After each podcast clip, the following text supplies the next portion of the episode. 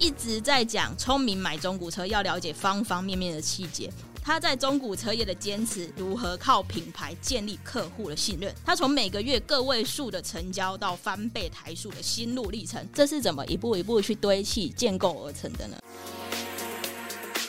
真的懂车，我是打个问号。今天好吗？这里是真的懂车，我们是个有鲜明立场的节目，专门聊大家对中古车业好奇的议题。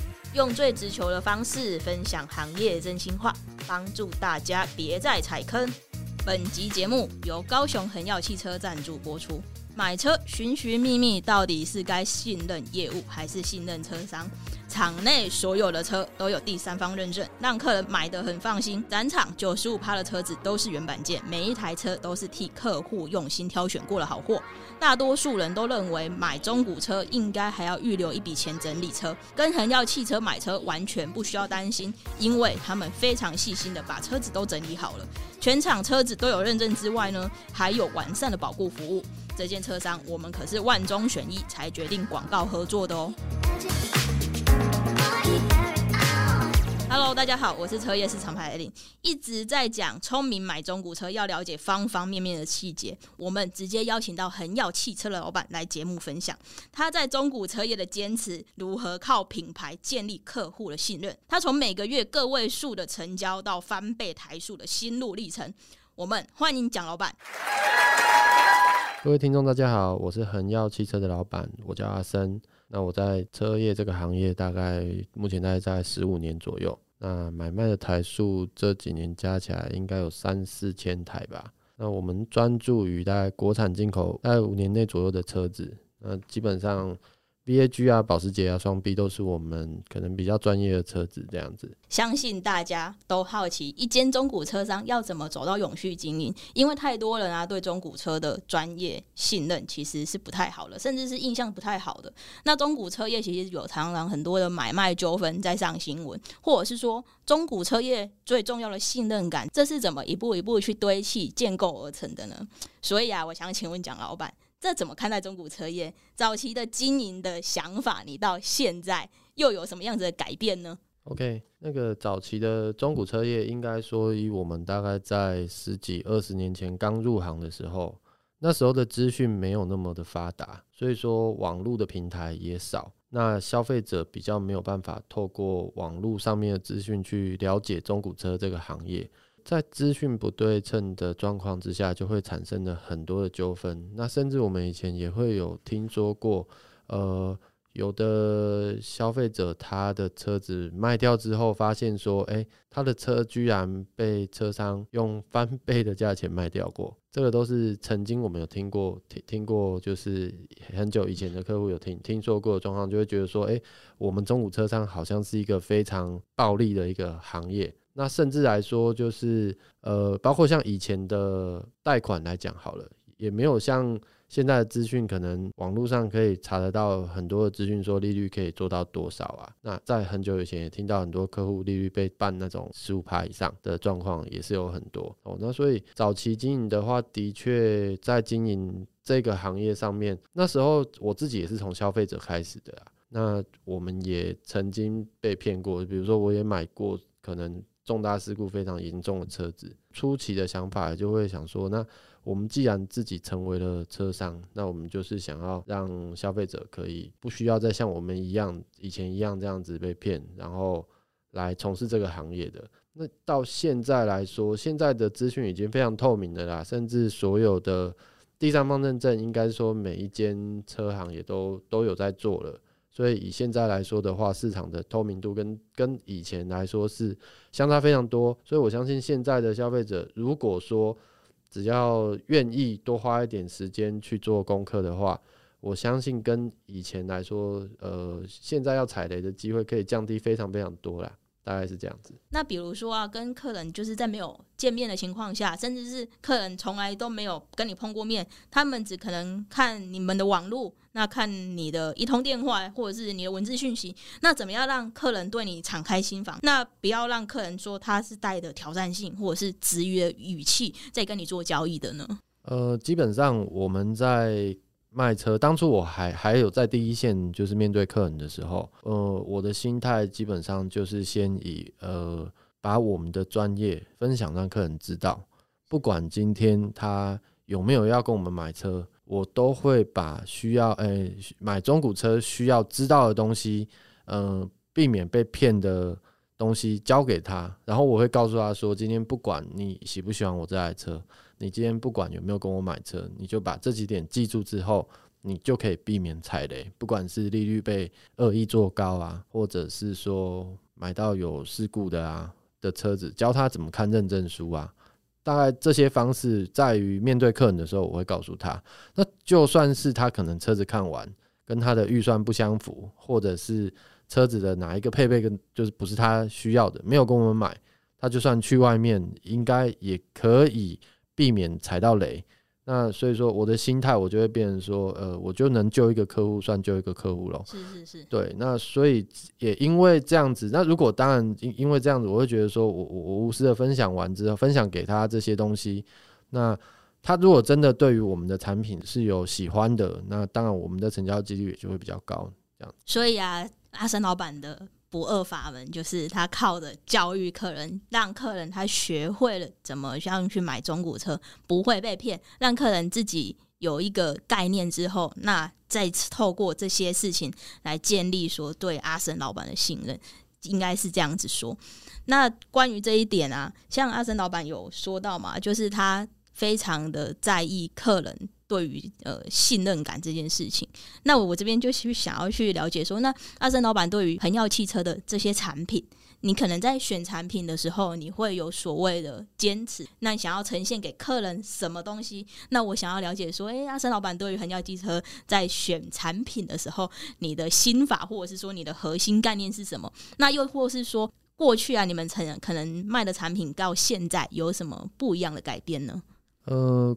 当然，因为刚入行十几年前，因为毕竟我们是从一个很缺资金的状态的公司，但到现在慢慢的成长。那以前在公在于资金没资金没有那么多的情况，我们只能去选择收一些可能比较有年份的车子。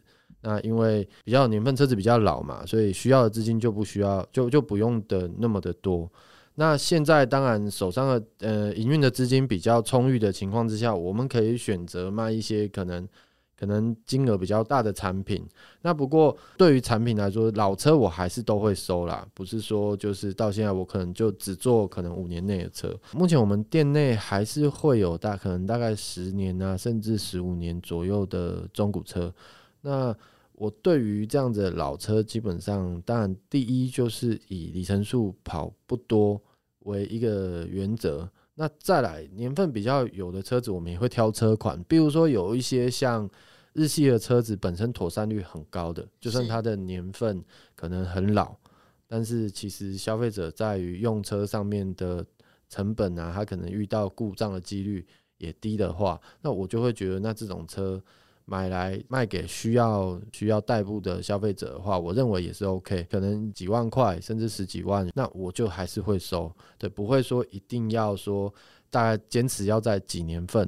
的车子，我认为车况 OK，我们就可以收。所以，呃，应该是说评估车子的项目啊，其实也不是只有年份、品牌或是金额，而是因为你希望卖这个产品对客人、对消费者，他们回去说不会发生太多问题，或是不会因为你卖了这个东西给他，然后就一大堆问题会来找他的麻烦，是这样子吗？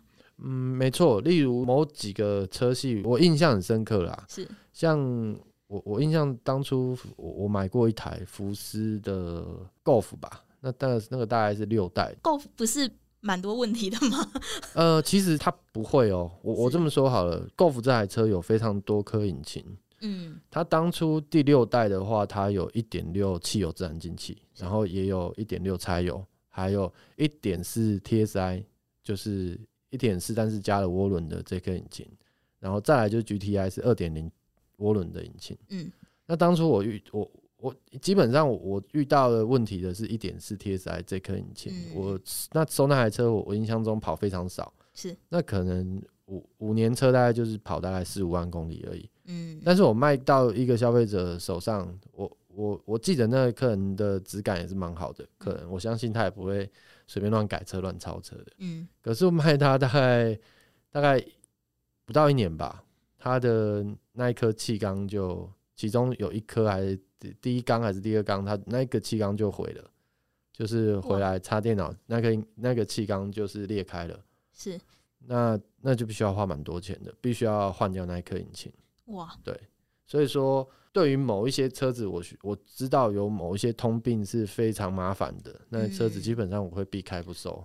通常这种车子，我我们印象中这种车子好像都会常坏变速箱，所以我刚刚听到 Golf 又是六代，所以第一个很敏感的问题就是，哎、那这个。车子变速箱的问题不会相对的多嘛？那这样子，那么把这个产品卖给客户之后，你们后续如果有一些问题的产生，大概蒋老板这边会怎么样去做这个解决？那其实对于 VAG 这个车系，不只是 Golf，应该是说福斯啊、奥迪啊、Skoda 啊这些车子，每一个消费者都会认为说这个变速箱是一个蛮大的问题。是，那其实。包括我自己是，我自己使用这台车子的，呃，我也开过欧迪啊、福斯啊这几个品牌，我自己都有留下来代步过。其实我会觉得这变速箱反而不是这么的可怕，嗯，因为这个变速箱说实在的，它容易坏的可能就发体吧。那这个东西一般来说，它就算真的坏掉的话，整理的费用，我我认为并不会说非常到很夸张，可能换一个。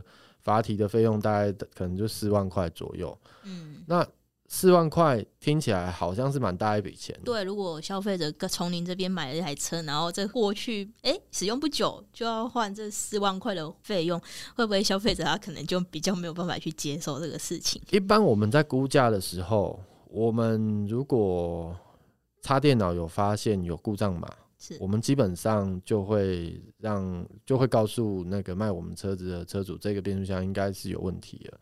那我们通常就已经会把整备成本先算起来了。嗯，对。那就算这个变这个变速箱，呃，它没有这故障嘛，我们也也会做去做呃路上的测试。如果阀体有怪怪的，基本上我们有我们有可能会选择不收购这台车。嗯。对，因为毕竟卖出去以后会有这个风险存在，但是毕竟它就是中古的东西，那我也不能说就是卖出去以后就是完全一定会没有问题。只是说像我们遇到的消费者，如果真的在卖出去以后短时间真的发生，那我会觉得说这个东西大概就四万块嘛。那四万块通常我我们遇到的消费者，我可能会跟消费者说，哎，毕竟你这台车在你手上还会使用很久，我帮你换一个新的给你。那我可能跟消费者可能。个个人负担一半的费用，那其实说实在的，两万块对我们对我来说，跟车主来说，我们如果一人一半的话，其实大家的的的付出的金额没有那么大，也不会这么痛啦。对对对，对，所以说，然后我我其实我常常在卖车的时候，呃，可能来看车，他就是很喜欢对奥迪，很喜欢福斯，但是他就是有这个疑虑，我都会告诉客人呢，我就说，你们就可能在网络上很认真的爬过文了，那爬到了这个。有这个问题，所以你会很担心。但是我我我换推，我会跟他说：难道你今天买双 B 就没有这个问题吗？嗯，你今天可能买 B N W，它一样有呃链条的通病啊。你可能买宾士，我记得像之前我们处理宾士，它 W 二零是一些系列，它也会有钥匙锁头的通病，或者甚至有变速箱电脑的通病。那也会有链链条，宾士也有链条的通病，那花起来钱不是也都差不多吗？那那所以我，我我会认为说，有时候就是一个可能对于品牌吧，所以是大家对品 这个品牌比较害怕一点。对我，我觉得应该是这样，但是我我说的在在我看来，我认为其实并没有那么可怕，因为不是只有这个牌子有通病啊，嗯嗯嗯，它宾士有宾士的通病，B N W 也有 B N W 的通病啊，所以你选择买了一台车子。它就是就本来它就有可能会坏掉啊，那其实你你你你去负担到的成本其实都是一样的啊，那你就选择你自己喜欢的吧。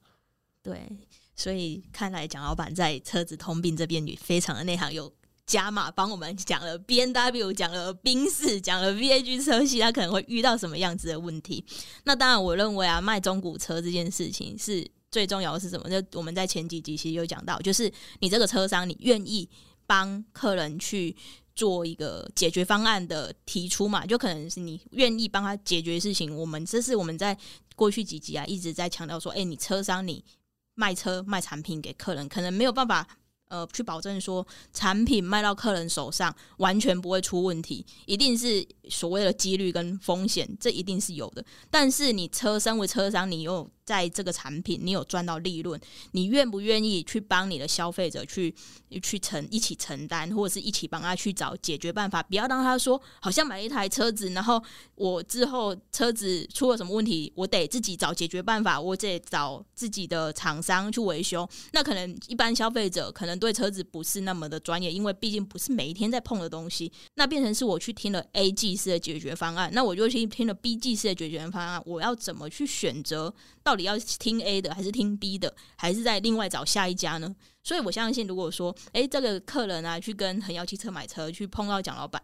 他可能就会有一个直接最正确解决方案，可以啊，少走很多很多的冤枉路啦。所以啊，我觉得说，诶，可能你在找车的时候，你可能，诶，是不是先从车商开始认识起？这在前几集我们去提到说，你在找车的时候，你到底是要先以产品为主，还是以车商为主呢？诶，其实这可能也是一个你需要去认识车商。你在选择你要买中古车，你到底是要跟谁买中古车的时候，你要去找说，诶，这个车商有没有可能会一起帮你去承担，或者是说一起帮你去负责？说，诶，你之后的车子啊，如果遇到问题，有没有办法找得到人？所以我觉得这是你在找中古车买卖买中古车的时候，这对于你来说是一个非常非常重要的问题。毕竟来讲，老板也在这个行业这么多年了，他一定有非常多的。呃，实际案例可以跟消费者说，可以跟消费者分享，可以让消费者很知道说他可能买了这个车子，那他后续这个东西这个产品是不是适合他的？那我们也知道嘛，蒋老板刚刚有提到说他自己也是业务起来的啊，那也蛮好奇说，诶，从蒋老板他从刚开始在卖车，可能会卖一些比较年份比较久的车，那一直走到现在，那你觉得说当业务？你觉得最重要的关键是什么？可不可以请蒋老板来跟我们分享一下？嗯、呃，基本上像我常常在教店里面的业务，常常跟他们分享的，就是基本上就是将心比心哦，就是很多事情都是一体两面的。是，有时候我们站在消费者的立场去想一下，嗯，诶，那他今天呃可能会注意到，可能会有什么样的需求，有什么样的问题，那只要我们能够呃好好的帮客人解决。那再来就是态积极的态度喽，对，就是这些就是当业务就是绝对需要的特质啊，大概是这样子。那有没有蒋老板觉得说到现在有了所谓很多业务的状况下，那你觉得你在你的公司里面当业务，你最在意他们的什么？我在应征业务的时候，我常常都告诉业务说，其实我比较我我不会很重视你的。业务能力是，嗯，在我们公司，我最看重的是品性，嗯，因为毕竟中古车这个行业，它是大部分人都觉得水很深的一个行业。没错。那再来，我也以前曾经请过业务，就是很会，嗯，不能说说谎啦，很会话术啦，话术很多的业务，他可能可以随便乱掰客人是做什么的，是。可能掰了客人的工作啊，把他塑造前车主是一个可能工作很好的一个前车主什么的，嗯、但是对于我来说，在我知道以后，我会觉得他这些话术都太多余了。是，其实真的是没有没有意义。有时候你说一个谎要讲十个来圆嘛。对对，所以我会我常常教育我们的业务，就是我觉得品性是在这个行业里面最重要的。嗯，因为因为消费者。最重视的应该也会是这个，没有一个人想要买一台车，然后去跟一个不管是买什么东西啊，去跟那销售人员在那边叠对叠吧。对对对对，所以说在我们店里，我我我会比较呃重视的是品性，而不是他的能力。当然能力方面是非常重要啦，但是我认为这个可以从后面去慢慢培养。对，大概是这样子。了解，那我们谢谢蒋老板，他对于呃恒耀汽车业务他的标准。那刚刚蒋老板有提到嘛，他对于呃车子的要求啊，有一些标准，自己判断的标准在。那我这边啊，就想要请问蒋老板，他在于这个收车的部分啊，有没有遇过什么让你特别印象深刻的交易纠纷？那后面这个事情啊，你们又是怎么去解决的呢？OK，那。我回想了一下，因为毕竟我们我我在收车已经算是非常小心的啦。那有一些车子，如果说车况我们没有办法把握，我已经就是能够选择不收，我就会告诉我们的采购店长，就是这台车有时候可以就是干脆就放掉。嗯嗯。那我印象最深刻，大概是我曾经在拍卖场里面，那时候我看到了一台大概两年左右的宾士吧。哦，这样子很新诶。对，当然我记得是 C 两百。那很新哦，那台车里程数也跑很少，跑两三万公里。哎、欸，这样子听起来，这个产品是很适合在恒耀店里卖的。这是这这个东西应该是很适合。嗯，对，这就是我的菜嘛。那那时候收回来，也就是车车况看起来也都是觉得说，哎、欸，也还不错。那我们从拍卖场开回来的路程大概要个半个小时。嗯，那回来开车回来的同事基本上也没有回报出什么状况。对对，那。这台车在店里大概放了不到一个月，我们就卖掉了。嗯，那卖到消费者手上，大概第二个礼拜，我接到客人打给我的电话，他告诉我说，他觉得车子怪怪的，所以开回去原厂检查，因为这台车还在原厂保固内。那开回去原厂的时候，就听到原厂那边的回复是说，哎，不好意思，这台车子的引擎不是我们卖出去的同一颗，这样子，然后所以不予保固。当消费者告诉我的时候，我也是一头雾水。我想说，这怎么可能啊？这么新的车，对啊，这么新的车，对，怎么可能会有这个状况？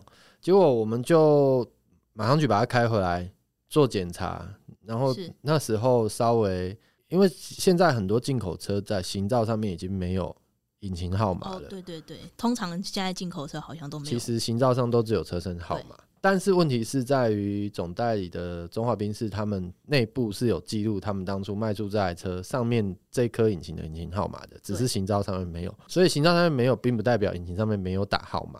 引擎上面是有引擎号码的。那我们就拿了中华宾士的那个给我们的资料，然后回来去比对，比对才发现这这颗引擎号号码还真的不一样。那当然呢，我们那时候也会去心里边会去想说，这么新的车又没有撞过，完全没有事故。怎么会有这个状况？他怎么会是被换引擎？我们还会想说，会不会是中华宾士那边资料去弄错？那当然，后来经过了很多方式的去查证，才发现说，因为宾士它有 C 两百，那也有 C 三百，对，这个型号它有 C 两百、C 三百嘛，C 两百跟 C 三百，但是其实它都是应该说，它引擎基本上是共用的，只是可能在于调校上面的不一样，嗯、可能马力上啊等等的不一样。后来。客人就是因为发现，在某个档位不顺，才会进去检查嘛。对。嗯，后来我们又用引擎的料号去查，果然没错，这颗引擎它不是 C 两百的引擎，它是 C 三百的引擎。哇塞，这个也太暗黑了吧！后来第一时间我们就去联络拍卖场，我告诉他有这个状况。那拍卖场一开始当然也不也不怪拍卖场啦，就是一开始跟我们遇到的时候，就觉得说怎么可能呢？这台车这么新。有没有撞过？对啊，而且他们拍卖场不是身为一个会帮你们检查的一个第三方吗？然后你们觉得这个车子在透过他们检查 OK 之后，你才会想要去买这个车子的。对，那这台车的的确确真的就是没有撞过，这个是很能肯定的这件事情。它、嗯、的的确确没有撞过。然后，当然我们发现了这颗引擎确实它是 C 三百更换之后，当然就动用了很多人力啦，比如说就麻烦一些。中华宾室里面的熟悉的人帮我们去了解，对。这台车的状况啊，后来就有去间接的了解到这台车可能在于我们收进来的前半年，嗯，哦，在某一次在在台南吧，台在台南，然后呃那时候下非常大的雨，然后这这个车主可能就是经过了一滩比较深的水，他没有他他没有停下来就过去了，那这颗引擎就这样报销了。哦，oh. 那报销之后他，他他拖回去原厂，呃，报完价钱可能他又不愿意修，因为真的太贵了啦。对，这个引擎如果报销在原厂，应该要好几十万。哇，而且是又是这么新的车子哎。嗯，应该至少可能五六十万是跑不掉的。那后来他就没有修，就直接把车子卖掉嘛。嗯嗯。那卖掉之后，当然收去的车商一定是想要用最可能比较省的方式。把它修好之后再来出售喽，但是偏偏 C 两百这颗引擎不好找啊。嗯，我记得它是油电的，对不对？嗯，那个年份的话，它是刚好转轻油电，嗯嗯嗯，在那一个时期，所以引擎应该也没有那么多，嗯，应该说也没有那么多这样子的车子可以买到这样这颗引擎啊。但是从国外的话，因为毕竟国外 C 三百很多嘛，对，所以我们那时候就猜测这颗引擎应该是从国外外汇进来的这颗引擎这样子，所以成本比较低，再来取得也比较方便一点。所以它是从外汇一颗引擎进来台湾，然后把这台总代理的 C 两百换成外汇的 C 三百引擎，是这样子吗？呃，我们判断是这样子。哇塞，这也太高招了吧！难怪人家说中古车水很深，原来就是在这里。对，那换上去之后，它又不是说一直以来都会有问题，就是后来经过问一些比较专业的人士啊检查啊，因为毕竟它 C 两百跟 C 三百的。可能引擎电脑还是不同的，嗯，毕竟调教不一样嘛，对，所以说才会造成说它在于某个档位或者是某一个时速，就是它会特别的不稳定。对，它还是都可以开哦，也都正常。原来，所以它不会有什么，现在进口车不是有什么灯号啊，都没有，那些东西都没有，完全都没有亮，都没有，没有亮，那也没有什么功能不能做使用的吗？呃，也没有，也没有。对，但是那台车的问题就是在于某一个档位、某一个时速的时候。特别的不稳定哦，但是它可能所以真的没有去路试，没有在每一个档位时速这样去路试，真的还不会发现。呃，对，不会发现。对，你可能都是可能时速开在六十公里左右以上的，你根本不会发现，因为那台车当时候的状况，我印象中是在低速，可能时速二三十那个档位才会有不稳定的状态。那这个，所以这个车主也是可能在他手上用了两个礼拜，他才进去原厂。哇塞！所以他换引擎这种事情，嗯、呃，在你们在做交易的时候，他其实算不算一种违法的行为呢？嗯、呃，那时候当我很明确的确定这台车被更换引擎的时候，我就当时就立立刻告诉客人说，嗯、呃，这台车就是我原价跟你买回来。嗯，对，当时就立刻做了这个动作，就原价跟客人买回来。但客人那时候也并没有。怪我们啦，嗯，他也觉得，当然他，当然他心里面一定会有不舒服，他会觉得说浪费了我这么多时间，对，就是买我买了一台车，原本买了一个蛮新的车子，然后用，然后又要被收回去，这种感觉，对，然后可能还要被被家人骂，就是。就是怎么会买这样子的车啊？但是他他能认同，他他能认同，就是因为我们从一开始可能也就没有没有说谎骗他啦，嗯、所以就是那也告知他，也我也告诉他我的来源在哪里啊，嗯、是怎么来的，然后这台车的状况怎么样，确定没有撞过，他也能他也能肯定，他也能他也能确定说这台车确定没有撞过，所以他也能理解说就是。行照上面没有引擎号码，所以当然我们也没有办法去做判断，这颗引擎被换过这件事情。哦、嗯，因为监理站过户也没验这个东西啊。对对，所以就变成当时客人也没怪我，他只有少小小小的抱怨。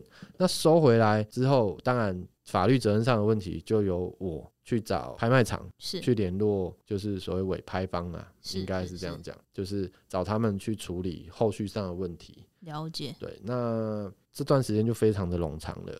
从一开始的拍卖场也有也有算是稍微的推脱啦，不敢说是就是很明显的推脱。他们一开始告知我说行照上面没有引擎号码，所以他们认定说更换这个东西不在他们的鉴定范围。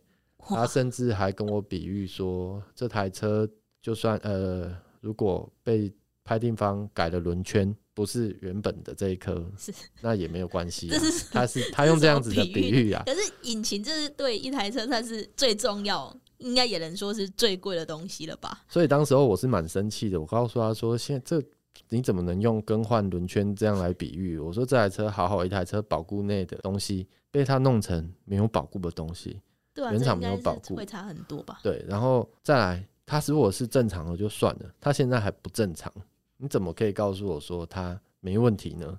但那后来我就真的也没办法的情况下，我就是请他想想办法去联络呃委拍方，是说没关系，就是其实我的客人一开始甚至还没有说一定要退，他说如果能找得到更换这颗引擎的厂商，那他们一定有保固嘛。哇，所以客人还愿意说好，那我就是找厂商，然后把可能把这个引擎做一个处理之后，他还继续开。他是真的很喜欢这台车吗？其实我前我这个车主一开始还是真的有这样子讲，对，一开始他真的蛮喜欢这台车的。他是告诉我说，那如果找得到人处理的话，他甚至能接受。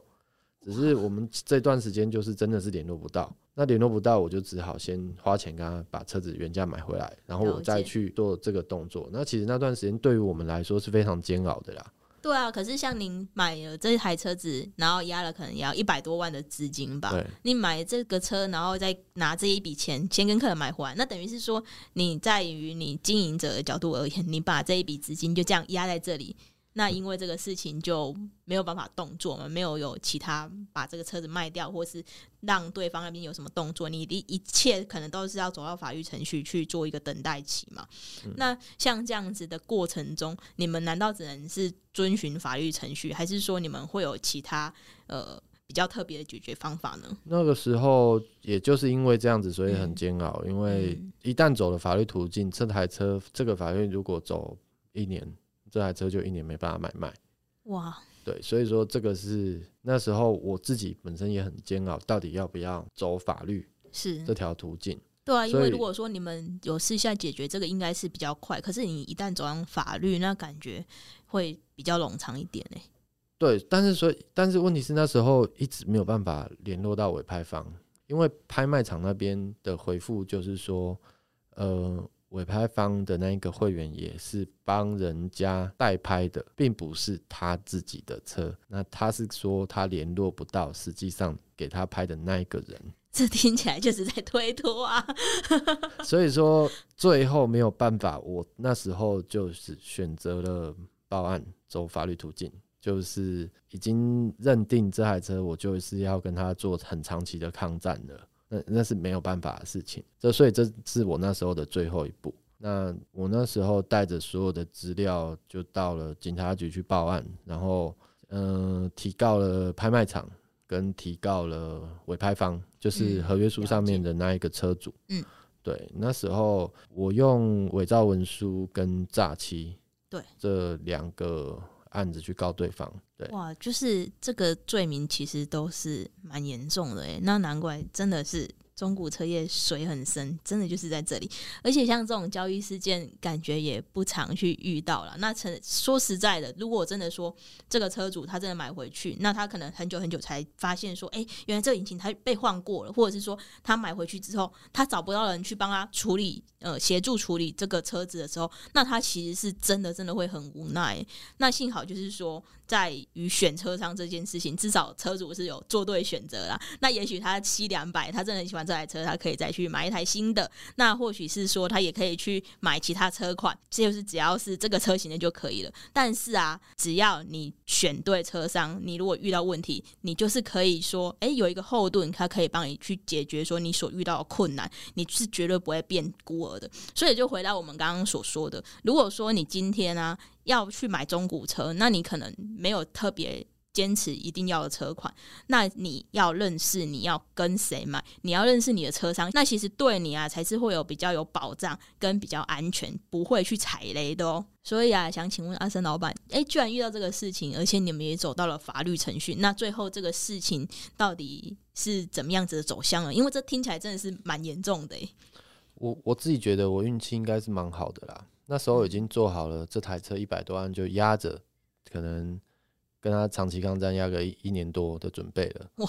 那后来我提提告完之后，过没有多久吧，大概过第二天还是第三天，拍卖场就联络我，是马上就联络我，告诉我说，拍定方那个会员要把这台车原价买回去，他要自己自己去找，诶、欸。委托他拍的那一个人处理这件事情，那当然我当下听到当然是很很开心的啊，嗯、我就赶快把车子弄弄牵回去拍卖场还给他们。那隔没几天之后，钱就汇回来还给我了。只是说，毕竟我告的是诈欺跟伪造文书，嗯、他是公诉，所以这个案子还是得继续走完。所以，所以变成我当然我其实也也也觉得说。也不想啦，可是问题是已经告了啊，嗯、那没有办法，所以我们就笔录也做完了，然后也告完了。那我自己在猜测，可能真的就是对方也真的收到资讯了嘛，嗯，嗯，后来开庭有其实有跟他们去遇到啦，了解。因为我发现他好像真的也也是不知情的，我觉得他好像也是跟别人买那台车子，然后他自己也是不知道的啦。那他告诉我说，他当我去反映这件事情的时候，他们反应也是想要先去了解，真的会有这个状况吗？其实跟我的反应也是一样啊，嗯、怎么可能？他们也是认为怎么可能？那那所以说，就是一开始一直联络不到，可能也是这个原因呐。他也觉得不可能，可能也觉得我是来乱的吧。哦，你就是你想要是是想要挖个陷阱给他这样子，因为毕竟这个产业就是这样子的生态，大家都会有一种防人之心不可无的这种心态。对，但是可能又真的接收到了警方那边的通知，笔录通知，他觉得哎、欸，好像真的是这样子，所以他们就真的花先花钱把车子买回去。但是这个案子还是得走完，是。但最后走完，其实也就是到了法庭上面，就是我们就是都都都都是把他老实说了，嗯嗯，然后后来就是用个几万块的金额和解就没有事了，大概是这样子。我也没有再继续去追究这个，一定要 OK 什么诈欺啊，什么什么什么，要要告到底那样，后来就没有了。嗯、大概第一庭开完，就直接觉得、欸、就是那那应该是简易庭而已啦，就简易庭开完就就结束了这样子。所以啊，我听完蒋老板的分享，我觉得这个中古车不只是水很深，你要做这个行业，这个资金还要够雄厚才可以啊。OK，那我们最后啊，我们就向蒋老板来推荐一下他们的车子，或者是说他有没有想要什么话呢？想要跟我们听众说的吧？嗯，应该这样说，我们恒耀汽车非常擅长收购的车子，大概就是呃双 B 啊、保时捷啊、VAG 啊、福斯、奥迪这些车系。那如果你刚好有五年内啊里程呃跑不多的车子想要卖的话，欢迎来问我们。我相信恒耀汽车不会让你们失望，这样子。好的，没问题。那我们就把恒耀汽车的资讯呢放在我们的节目资讯栏下方。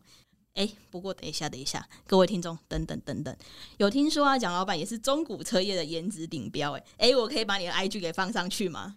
嗯，可以的。不过 IG 通常都是年轻人在用的，我们这种老人其实有 IG，但是没什么在更新，放也是可以。好啦，今天我们就非常开心，邀请到恒耀汽车的蒋老板来我们节目上分享。当然，这集也非常感谢恒耀汽车的赞助播出。希望今天呢，大家都有很满满的收获。我自己呢，听到蒋老板的分享，哎、欸，我也觉得有增广见闻的感觉。好啦，那今天就先这样子喽，拜拜。好，拜拜。我们会用市场派的视角持续分享，也邀请你到 Apple Podcast 或 Spotify 给我们好评，让我们更有动力。也可以到 IG 搜寻“真的懂车”，一起交流，一起懂车。还想听什么内容？欢迎留言让我们知道。拜喽！